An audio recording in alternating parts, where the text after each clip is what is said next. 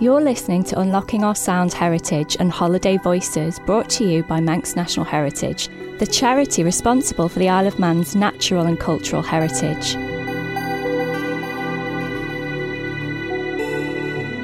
The sound recordings you'll hear today and throughout this series on Manx Radio are part of a unique collection of around 600 sound recordings, digitised from the Manx National Heritage Sound Archive and available now online for the first time.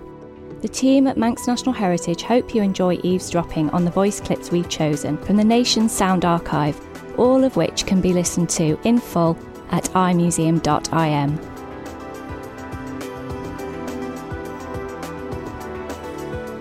As we all know, travelling to and from the island can sometimes be a challenge due to the weather. Despite this, nearly a hundred years ago, over 600,000 visitors arrived in Douglas for the holiday season, one of those visitors was Kathleen Gore, who was born in 1914. In this clip, recorded in the late 1990s by John Beckerson, she describes one of her first ever journeys across the Irish Sea. What was it like coming over? Do you remember leaving home and the boat trip? Yes, I remember the boat trip that. very well because we um, you had to get on uh, early. You were on a long time before it sailed, and it took nearly four hours the journey, and it was quite a rough one. And I think I was hung over and looked at the sea, you know, and until it made me really sick, and I was horribly ill. And then um, uh, until we got on shore, I felt really green. Horrible thought. Made me frightened for every future journey. But that was the only time I ever was seasick. And I think it was watching the waves. Other people who vividly remember their stormy crossing over to the island are Mr. and Mrs. Evans, who came to the Isle of Man for their honeymoon in the 1970s. Recorded in 1999, in this snippet, Mr. Evans recalls being tied onto the railings of the ship. I remember it being a force nine coming over. The only the only boat that left Liverpool that day was the Lady of Man. And we were on it. yeah, it was You were outside with Karen, weren't Matt? Or yeah, Karen? no, not being a very good sailor. Uh, all the men in brackets were all in the bar. And, and I was tied to the uh, to the handrail of the ship. And I was looking after the uh, little ones because they were being sick. Um, and my sister-in-law and my niece, they were both ill as well, so they couldn't look after the children. So it was down to me. Pretty good sailor I am. It must have been quite a crossing. It was really, wasn't it? Take a listen once more to Kathleen as she describes when cars were first introduced onto the ferries. In fact, there were practically no cars. I think that the first year that we took our car, which would be when, oh, years later, there were very few cars on the island. Very few, only two or three on the boat. But then in time, of course, it was full of, and, and the Manx people themselves started getting cars, didn't they? You saw a lot of M's Yeah. about, yes. So you took the car on the boat. What was that like? You mentioned a, a crane. Can you tell me about Well, that? they had, it was yes, it was a crane with a rope that uh, they put round like pad and roped under the four wheels and hoisted it up and swung it over. and you just your- prayed that it survived safely. Was your father slightly worried? I don't car? think he was. I think he was unflappable really in those ways. Mm. In this next recording, taken in 1998, Hilary Gard remembers his first impressions of Douglas when he visited as a young man. All my life I've been uh, very active and uh, very, very rarely stayed in a hotel because I really wasn't fit to stop in a hotel. I used to go camping. And I had a garage in Stourbridge and uh, I came up for two days holiday and I had a, I came up in the car and I was going to Dublin for two days and they wouldn't take me on the Dublin boat, apparently because I hadn't camped on the landing stage for two days and two nights. So I went up to the little kiosk, the Isle of Man steam packet, and uh, I got on the Isle of Man steam packet boat, and we disappeared out of the bar, and the Dublin boat was still there, so they could have taken me on. and I was tootling along the promenade, a beautiful summer's day, and it, the uh, the shore was like Blackpool, thousands of people on it, and uh, blue sky, and the sea was like glass, and all the boarding houses on the promenade in those days, I believe by law, were compelled to be the same colour, which was white, and it looked like the Bay of Naples. It was marvellous. And I thought to myself, what on earth, what are, what are these people that are allowed to live here in this paradise? Some people dream of having a holiday romance. Luckily for Mr. Gard, his holiday romance turned into marriage. Listen to this lovely story of how he met his wife when he was a guest at the Grasmere Hotel on Douglas Promenade. I remember putting out my swimming costume on the sill when the window was open but first of all, I tested the windowsill to see if there was any dirt on it before I put my swimming, my wet swimming costume on it. And it was clean. I thought, that's amazing. So I put my hand under the window and that was clean. So I put my hand on the top of the wardrobe and that was clean. There was no fluff under the bed. And I put my hand as the final test over the top of the door when it was opened. And it came as clean as when I first started. And then I found out that this girl did all the bedrooms in the house, 27. And uh, she helped out her, her, mother as well. I hadn't seen her. And I thought, well, I'm going, going to stop in and see this girl. She must be a wonder. And I was on the top floor, which is room 27. And there was a knock on the door. Of course, there was no locks on the doors in those days. And I was standing about a couple of feet inside the door. And uh, the door was just knocked and opened. Uh, not had anybody there because everybody was out except me. And it was uh, it was the girl, you see, and oh my God, she was gorgeous. And I thought to myself, that's a girl I'm going to marry.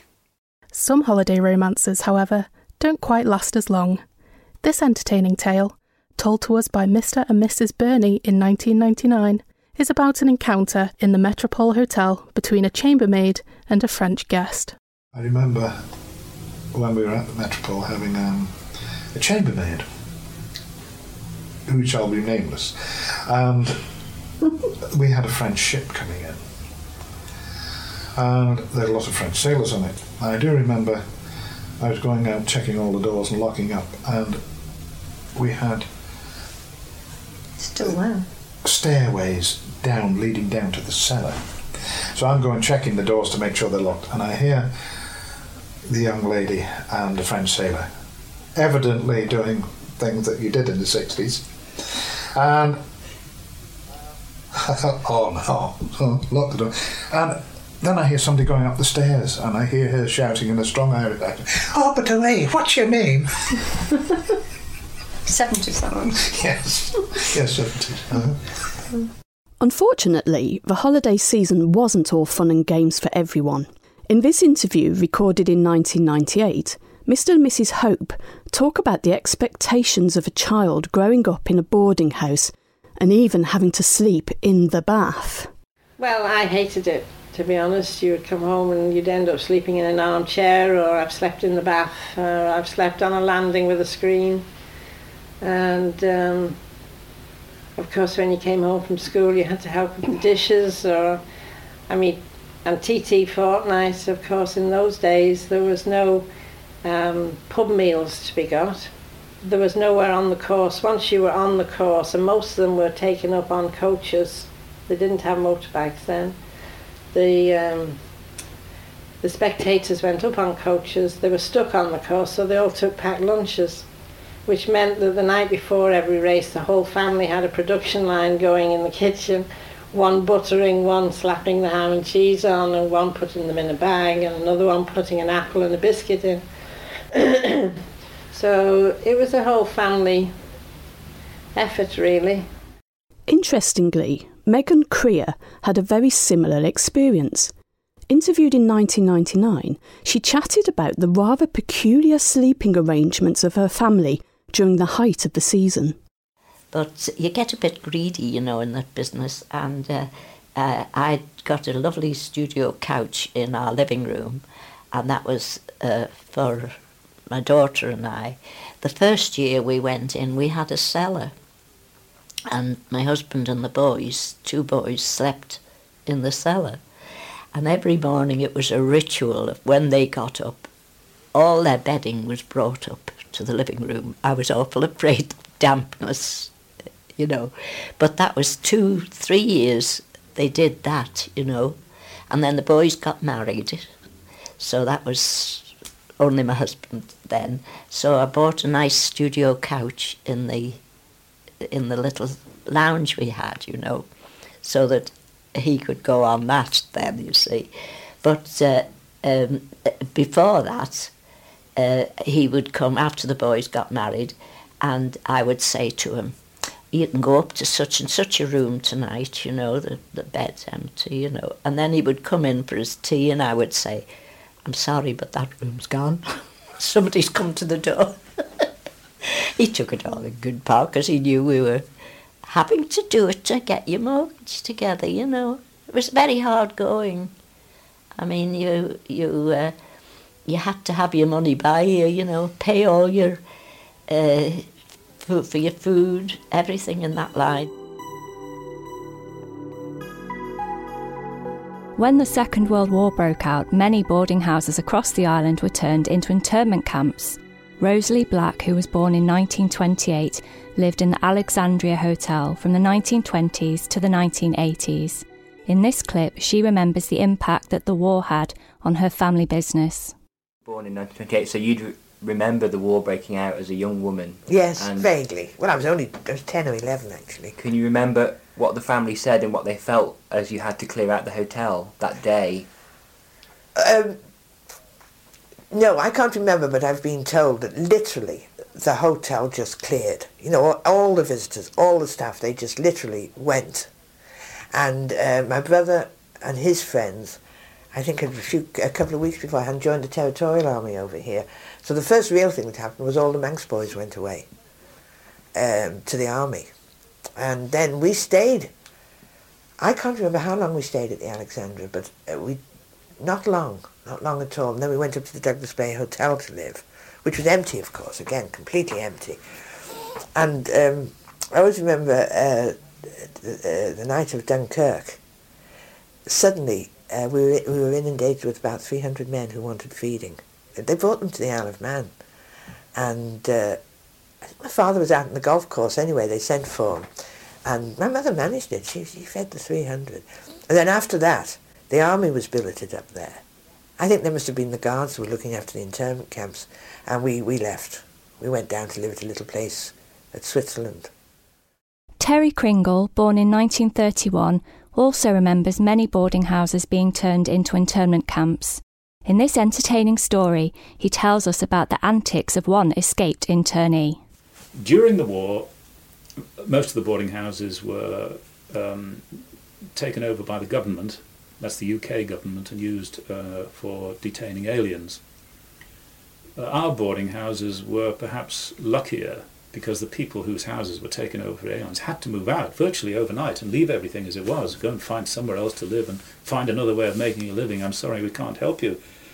Uh, but my parents didn't get, didn't have to go out because our boarding houses were used as billets for the troops that were guarding the camps uh, and but eventually, my father um, he he was sailing with the steam packet company, and then he volunteered for the RAF, and he went abroad. So towards the latter end of the war, war uh, my mother and I and my brother were living alone in the house, and um, the troops had moved out. So we had an empty boarding house, and around about 46, 45.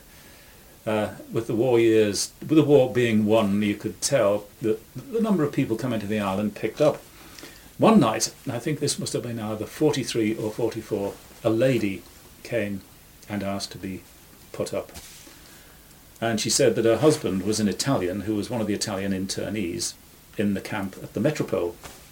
So my mother took her in, very glad to, uh, to have her, and she went to visit her husband. And I think she stayed. She was going to stay for a couple of days and then visit him. And the second night she was there, my mother and I were sitting in our front room in the sort of semi basement, which was the living quarters. And we had a neighbour in, Mrs. Garn, from next door but one. And we were all sitting there. I think we were probably listening to the home service on the wireless. and our front door opened outside the room, and somebody walked in up the corridor outside the living room, and then up the stairs up towards the bedrooms.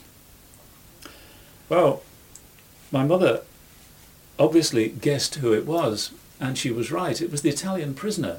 He'd escaped. And obviously, his wife had told him where the boarding house was and where her bedroom was, and so he'd gone up to see her, and obviously to make up for a good deal of lost time while he's been in uh, incarceration. Well, the only thing my mother could do was to, to ring up the police, and she did so. And the police and the army came and they took this poor fellow away. But I would like to think that before they did, they sat down and thought, well, we'll give him five or ten minutes before we go. I would like. But at the time, of course, I didn't know what he was doing because I was, uh, I suppose, 12 or 13. Rationing also had a big impact on the way hotels and boarding houses could operate. One person who remembers all about the restrictions of rationing is Muriel Cottier, interviewed in 1999. When we first started in 1946, rationing was still on. Um, we couldn't you couldn't give a, a dinner every day because you didn't have enough meat rations. So it used to be sort of Sunday, Tuesday, and Thursday we did dinner full board, and the other days we did two bed and breakfast. So, uh, So even on the Isle of Man, you couldn't get enough food. well, well, not really. I mean, you, you couldn't not to sort of serve meat every day because, of course, everything was still rationed. I Can't remember how long it was rationed for actually. It was rationed for quite a few- number of it was for years after years the war, really, yes. Because I remember we used to have to have their ration books, of course. And the tea coupons were like a little square, which was divided into four. And I know if we, we could sort of, uh, somebody would say, well, look, you can have an extra tea from us, we don't need it, you can have it. And that used to mean that by that we could get another meat ration. All those sort of things which you don't even think about now, you think are quite funny, you know. But they weren't then, they were really, you were glad to get it. Because you couldn't have bacon or every day, you know, you couldn't serve bacon for breakfast every morning. Or, Oh, food was very and butter, short after butter was rationed. wasn't really? So we used to have to sort of, um, we used to put their own rations of butter on the tables for them. And say, that's your butter ration for, for the week, you know. When that's gone, you have to have marge, which of course we had to serve as well, you know. But um, we had to do that because otherwise, I mean, you never have had enough, really. Sugar, we, we, we always seemed to have enough sugar. I don't know why, but that was all. That never really worried us very much. But they used to come round every so often um, and inspect, inspect, you know, and count with your coupons and all that sort of thing. We used to have to send them in every month, of course, as well. But they could come at any time and inspect to make sure that you didn't have, you weren't being naughty. After the war, it wasn't long before the Isle of Man was once more filled with tourists. Letty Edgar, speaking in 1999, tells an amusing story of her favourite types of guests. When I had the, the old age pensioners, they had some life in them. I'm not kidding you. They, in, when I was in Box Road, um, they said, "No, come on, come with us. We're going to Rushen Abbey because there was the dance there." And I'd be really tired. As a matter of fact, my sister was home from Canada at this time. And I remember going on the coach with them, and they were flying around dancing, and I'm sitting there saying, "Come on and dance." I was exhausted, but oh, they, I always found that after they had gone, everything seemed to go flat until the people come and get settled in, you know. But they were the highlight, definitely. Another person who remembered what the Isle of Man was like after the war was Dursley Scott. Take a listen to this next clip where he details the sheer amount of visitors that came to the island post 1945.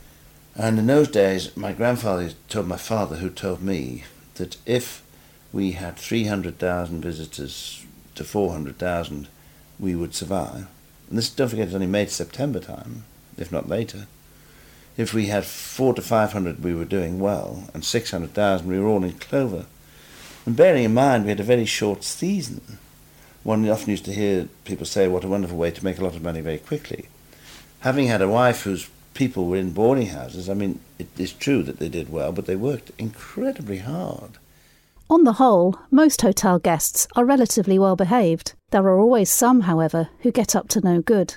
Hearing again from Muriel, she tells us an entertaining anecdote of some young boys who came to stay at her establishment. I remember another four, and they were little boys. They were like little jockeys. They were so tiny, and they were they were only about sixteen, I think, if they were that. Six, they must have been sixteen, sure.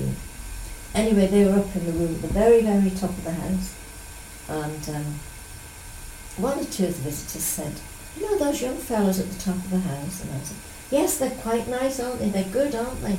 And they were saying, "Are they?" There was one of them in the toilet last night, and he was being sick, and I'm sure he was drunk. And I said, it couldn't have been because I said they're only 16, they wouldn't get. anyway, um, somebody said, and another thing, they go down to the to the um, water's edge every morning and have a. They seem to have a paddle. You see, so I thought, what on earth is? So one morning, somebody went down, followed them, and they were bringing bottles of beer in, and they were pushing them down their just pulling their socks over Right. so I wouldn't see them and going down and throwing them on the beach. That was it. And when we went in, at the end of, the, of their, their week to clean their bedroom, we opened the drawers, took the pa- lining paper out, went like that, and we had a shower of tops, bottle tops. so they, they'd hidden those under the papers, you know, in the drawers. And they must have been bringing the, the uh, bottles home from somewhere and drinking it. And they were, were sort of drunk on the stairs and things. And they looked like four dear little boys. They Ah, did yes, really, yeah. little innocents, you know. That was one time when I was taken in. As we've heard throughout this episode, being a boarding house and hotel owner was not an easy task. There was all of the housework that had to be done, the cooking, and you also had to put up with one or two mischievous guests. According to Bert Quirk in this final snippet, however, one thing that made it all worthwhile was seeing the island come alive. As he perfectly summed up, it was a good life. And what was the atmosphere like on the promenade uh, in Douglas in the season? Can you remember what that was like? Magic when I was a kid, yeah. Um, there were recollections of, of watching the prisoners of wars go back to the very early days, but then that, that was shortly before we went to Liverpool, when I, you know, had a couple of three years schooling. But when we come back, of course, it was it was mad. It was May, and you know the place was heaving. Everybody wanted to come on holiday, I think, and the place was just heaving. It was it was that way up till well, sixties, the early sixties, before people found somewhere else to go. I mean, every hotel was was chock-a-block. It was a good life.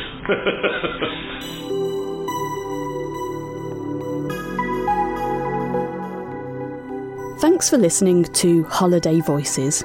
Join us again next week for Voices from the Arts from Unlocking Our Sound Heritage. Or in the meantime, listen again on the podcast available on the Manx Radio website.